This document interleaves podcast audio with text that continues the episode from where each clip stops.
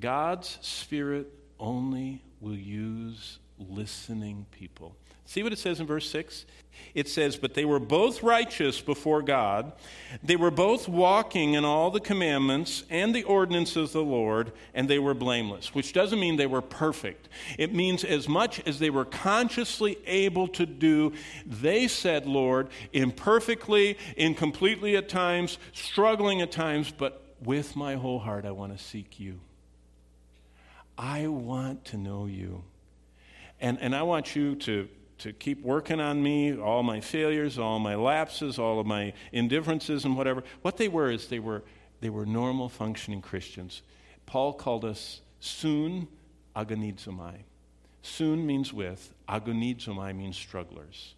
We go through life as a group of people struggling against our flesh and wanting more and more of our life surrendered to God. That's what they were. And Luke reminds us uh, of this dear couple. And, and they, they, notice what it says in verse 6. They were righteous before God because they knew what God said. They walked in his commandments. They didn't just mouth them, they ate them. Remember what Jeremiah said, Jeremiah 15, 16? Thy words were found, and I did eat them, and they became to me the joy and rejoicing in my heart. They were not anorexic or bulimic spiritually like all the other priests around him. They ate it and it changed their life. Now, the lesson for us is this Are you listening to God speak through His Word? He can use you and I in unbelievable ways if we carve out a place in our daily routine for God, if we pray and worshipfully offer ourselves to Him. So, look what happens. God usually uses active people. Look at verse 8 it says about this couple while he was serving as a priest. God says, just go through your, your normal daily life.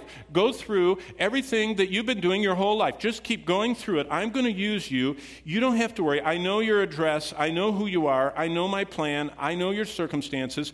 Just go through life. Don't constantly be waiting for something bigger and better. You know, a lot of people, they just it's like they're standing at the bus stop and 5,000 buses have gone by and they're waiting for a better one.